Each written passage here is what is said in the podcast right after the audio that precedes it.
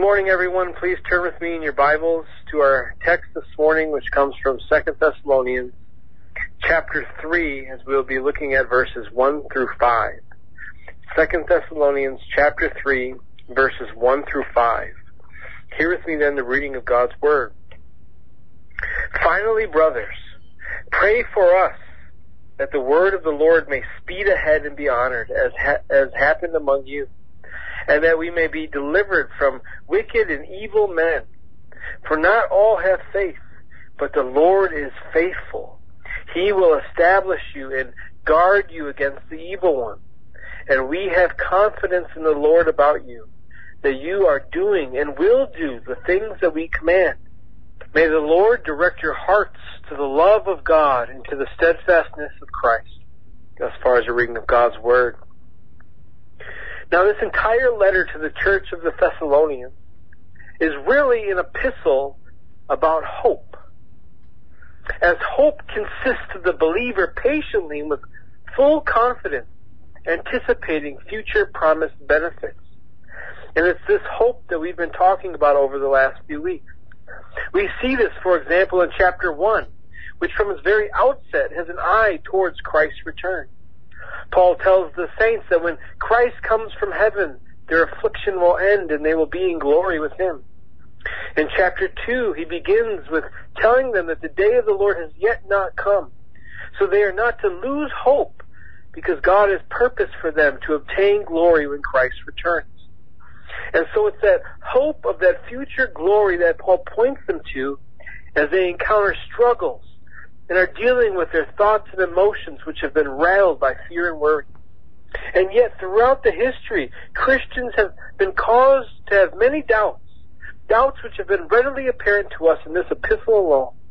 Doubts of our own salvation, doubts if we are really one of God's elect, doubts over doctrine, and concerns about the Lord's return. But what these saints experienced is not all that dissimilar to the same doubts and worries we may have had at some point in our Christian lives. But the one thing we can always turn to and remember and be encouraged by when doubt creeps in is this one vital truth. And that is this, that the Lord our God is faithful. In Lamentations, chapter 3, verses 22 and 23, we read this. The steadfast love of the Lord never ceases. His mercies never come to an end, and they are new every morning. Great is your faithfulness. And it is our Lord's faithfulness that as Christians we must dwell on often and consider because in times of distress, this truth will work to brace us. God is faithful. And He is faithful because God is true by nature and so He can never lie.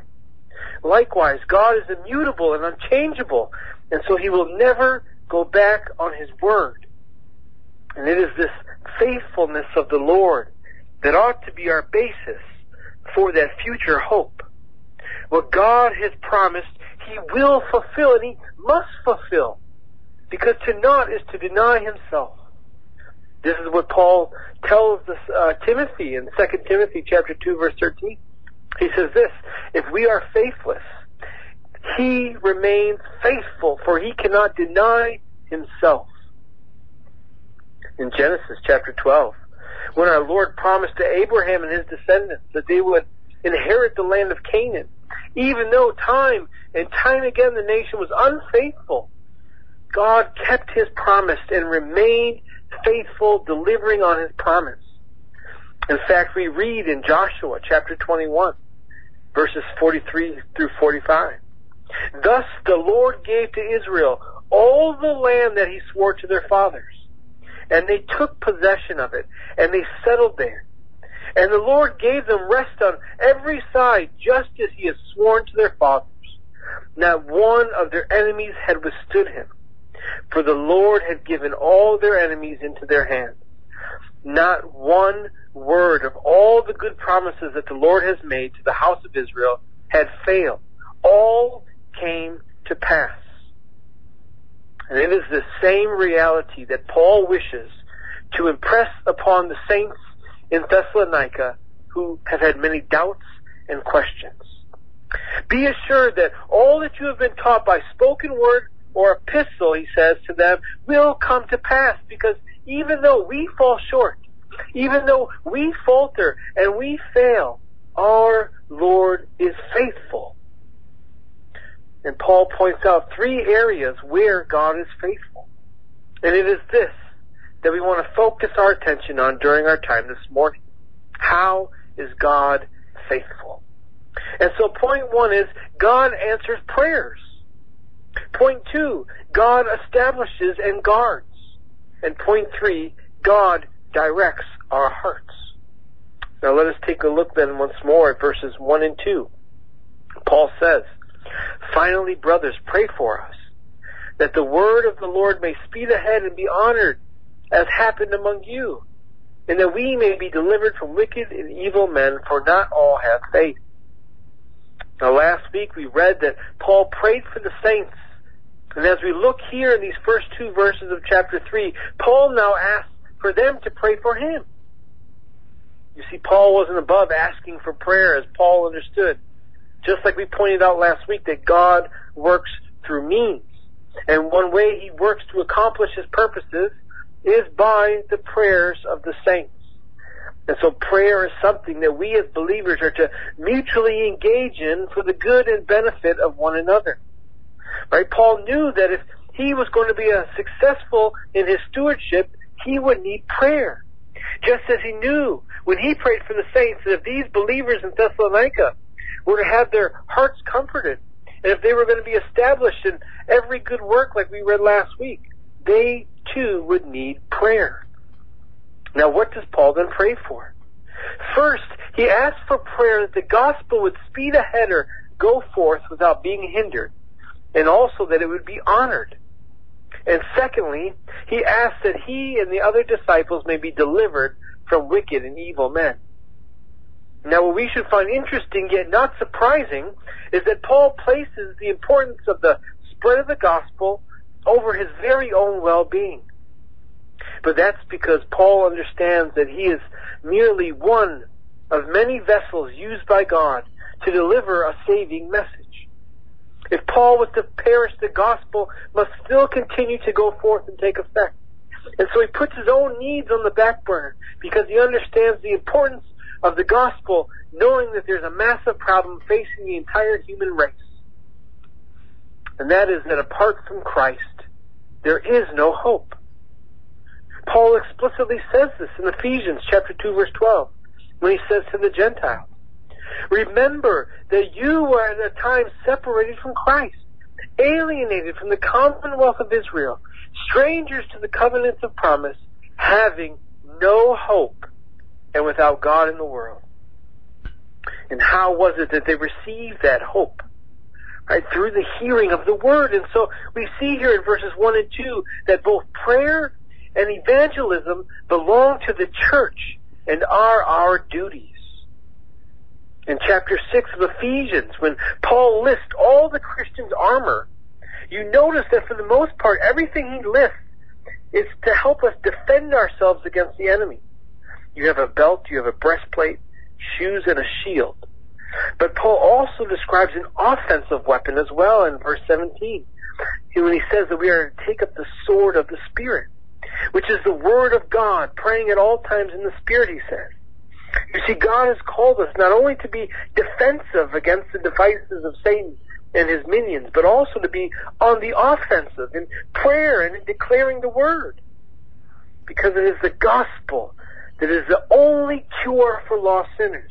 It is the gospel that gives hope to the hopeless. And yet the preaching of the gospel is tied to prayer because we do not convert anyone by our words. God does. Right? We proclaim the message and we pray that God's will be done. And here it should be apparent to us all that the idea that some Christians have that there's this grace that every single person's been given and all you need to do is believe and so it's incumbent upon us to make the gospel persuasive enough, this is where it falters. Because if we already have everything that we needed to believe inside of us, And all we needed was someone to be persuasive enough for us to believe, then why pray to God? Right? You pray because you believe God will do something. You believe that God will answer the prayers of His people and glorify Himself by converting hearts. God will open sinners' hearts like He did with Lydia. And so we are to do what we have been commanded. Pray and proclaim, knowing that God is faithful. He says His word will not return void. And those whom He's predestined as sons and daughters through Christ, according to His purpose, will believe. Because as we're promised in Romans chapter 8, that those He's predestined, He calls. And those He calls, He justifies. And those also He glorifies. And our Lord will make sure of it as He will put the Spirit in them. He will implant the Word in sinners' hearts. And God cannot fail and He does not lie, for He is faithful. He is faithful even when evil and wicked men try to stop the gospel's progress. This is why Paul asks for prayer, that they may be delivered from those within the church who do not have faith and who try to impede the gospel's progress. Think back to 1 Thessalonians, when we read about Paul's great longing to return to the church to see if they were somehow tempted by the tempter. But he said what? He said Satan hindered us. He could not get back to them. Right? It's the great adversary's goal to thwart or at least hinder the spread of the gospel. But what resulted? We read that Timothy was able to go back and exhort the church and strengthen them in the faith. And today, Satan has those who try to stop the gospel's progress by attacking its ministers. But even so, no amount of opposition can defeat the gospel. In 2 Timothy chapter 2 verse 9, Paul writes to Timothy, saying that because he preached the risen Christ, he suffered and is bound in chains as a criminal. But listen to these, this powerful statement that Paul makes next. He says this, but the word of God is not bound. Man can do physical harm to those who preach Christ, but they will never be able to bind or harm the gospel. And yet, even to the lowly preacher, God is faithful.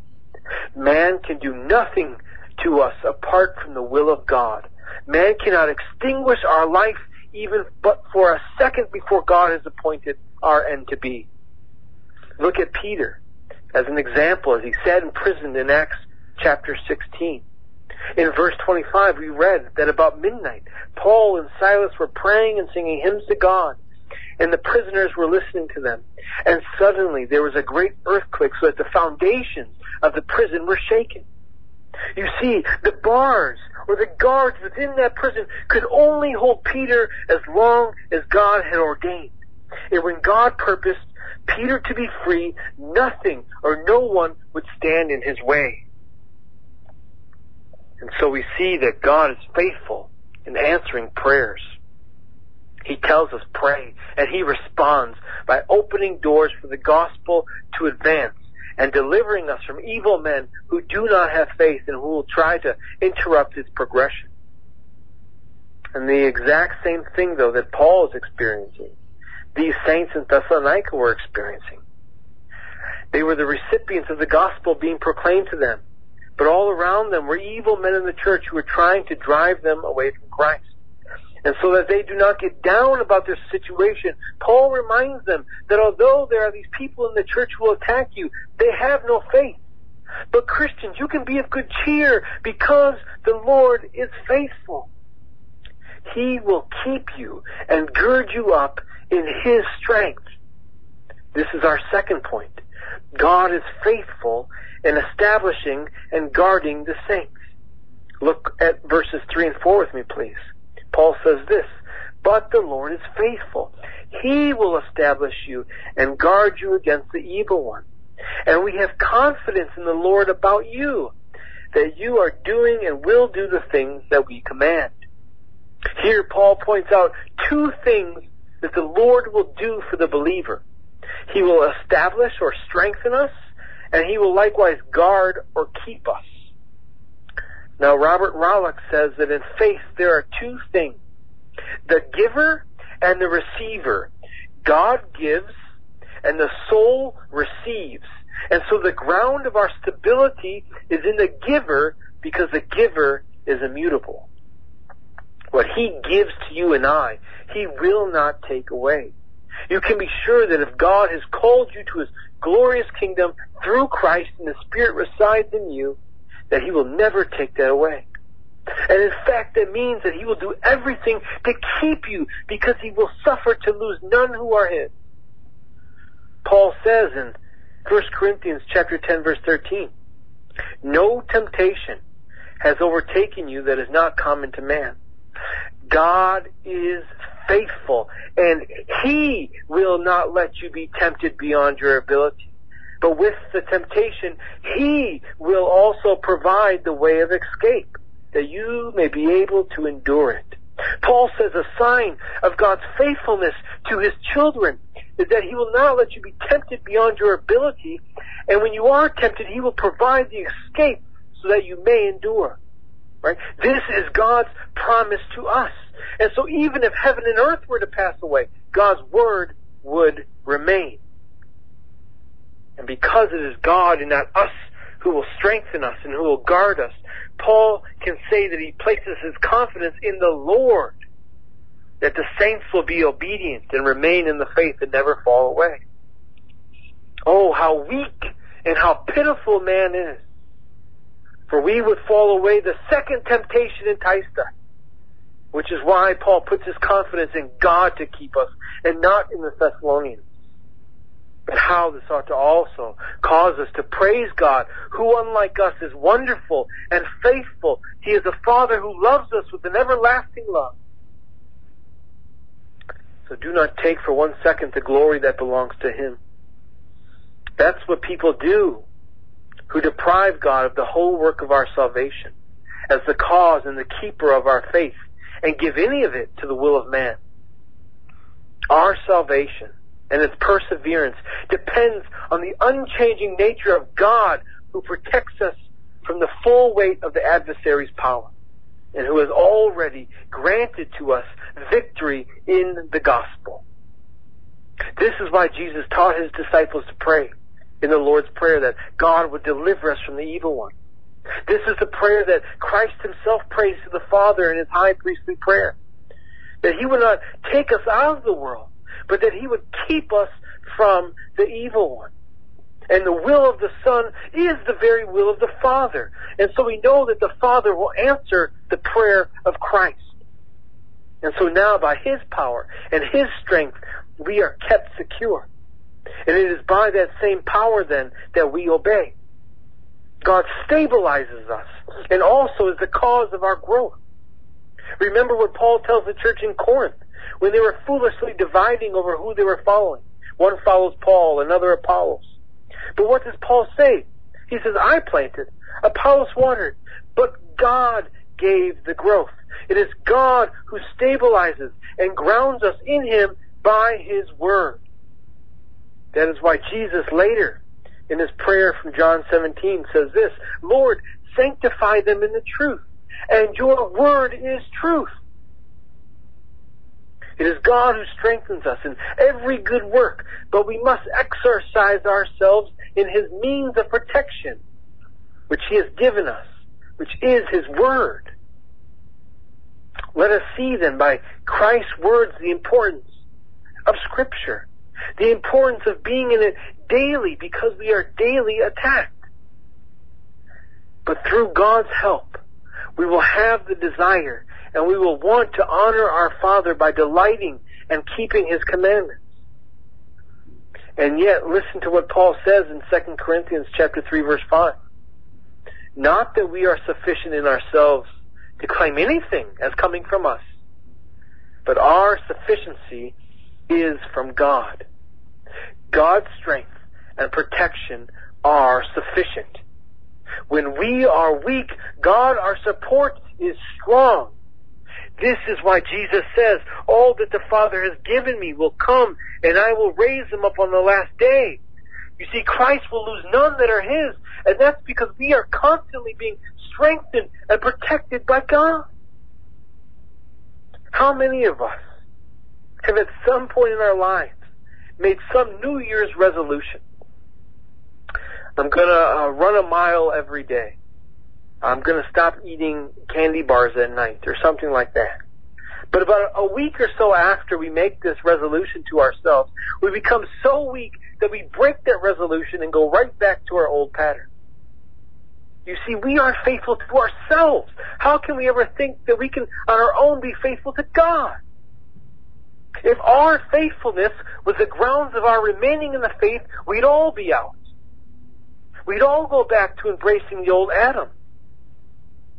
But because our remaining in the faith is grounded in God's faithfulness, He, through His divine power, energizes the weak and the vulnerable and brings us into motion to do His will. He is the reason that no one or nothing can separate us from the love of God in Christ Jesus because He is faithful. That faithfulness is seen towards us as we read in verse 5 by directing our hearts to the love of God and to the steadfastness of Christ. Here's our third and final point. When we come into this world, we come into this world with hearts that are crooked because of sin. And so our hearts are angled away from God's laws because we have no love for God and so we have no love for His Word. But the precious message we receive in the Word is that what has been made crooked by sin is then made straight by God. It is God who directs the hearts of kings and rulers and all men in general. And this is what he promised to do for all his beloved children.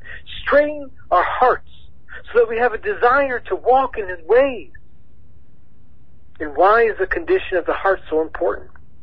I mean, we seen last week, Paul prays God would comfort their hearts. And this week he prays that he will direct their hearts.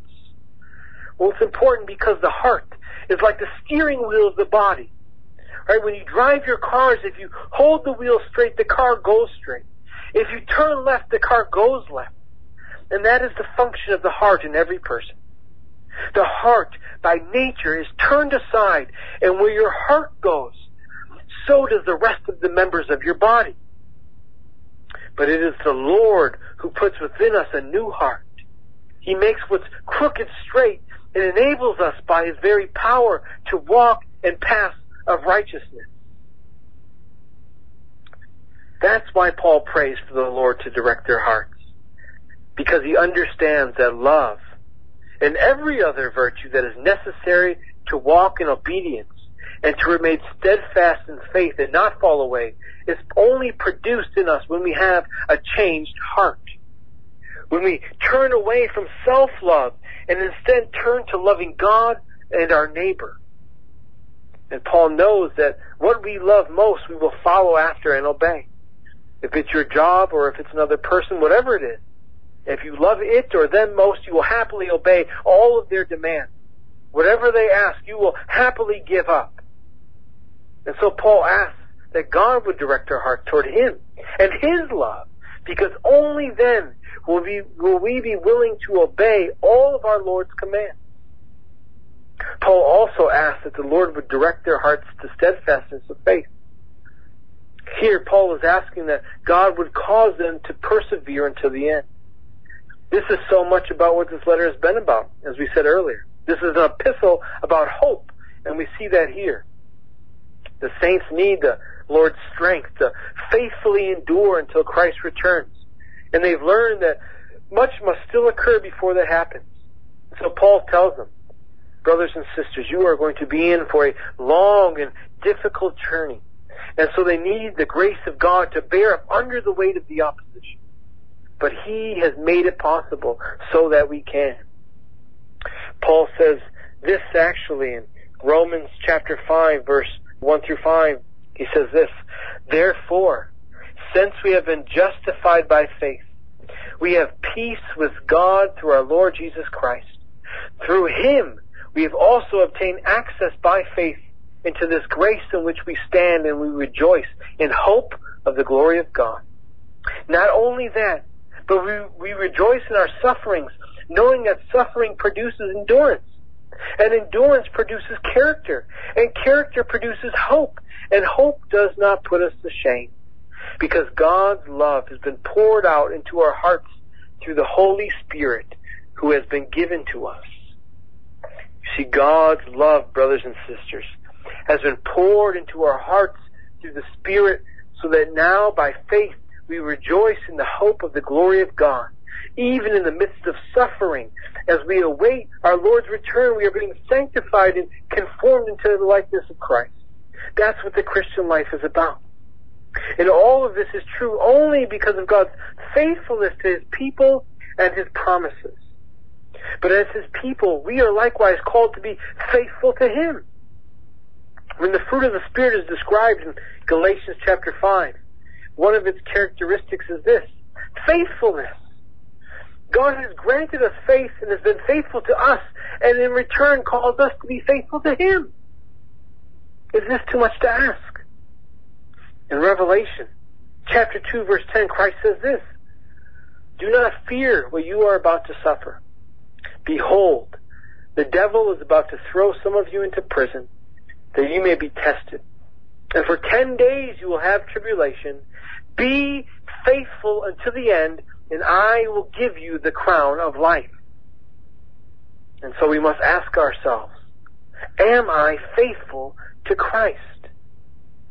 Because it is only the faithful who will receive the crown of life. Those who have adulterously given themselves to another will not inherit the kingdom of heaven. Yet, it is only because Christ has proven his faithfulness that we can be faithful. Christ was that living example of faithfulness. He showed his faithfulness in obeying the will of his Father perfectly. Christ likewise is faithful, delivering on his promise to the disciples in Matthew chapter 28 that he would be with us until the end of the age, and he has not disappointed. And it is because of Christ's faithfulness and not ours. This is the basis of our hope as well as the guarantee of our heavenly inheritance. Please, brothers and sisters, bow your heads with me in prayer. Father, we come to you in the all prevailing name of Jesus. We ask, Father, that your will be done on earth as it is in heaven. That you would open doors for the gospel to be proclaimed so that you may be honored. We pray that you protect your ministers and all Christians alike from the temptation of the adversary. And we know that you will, for you are faithful. We ask, Lord, for your continual strengthening and safekeeping of our hearts as we await the return of your Son. And it is in his name we pray. Amen.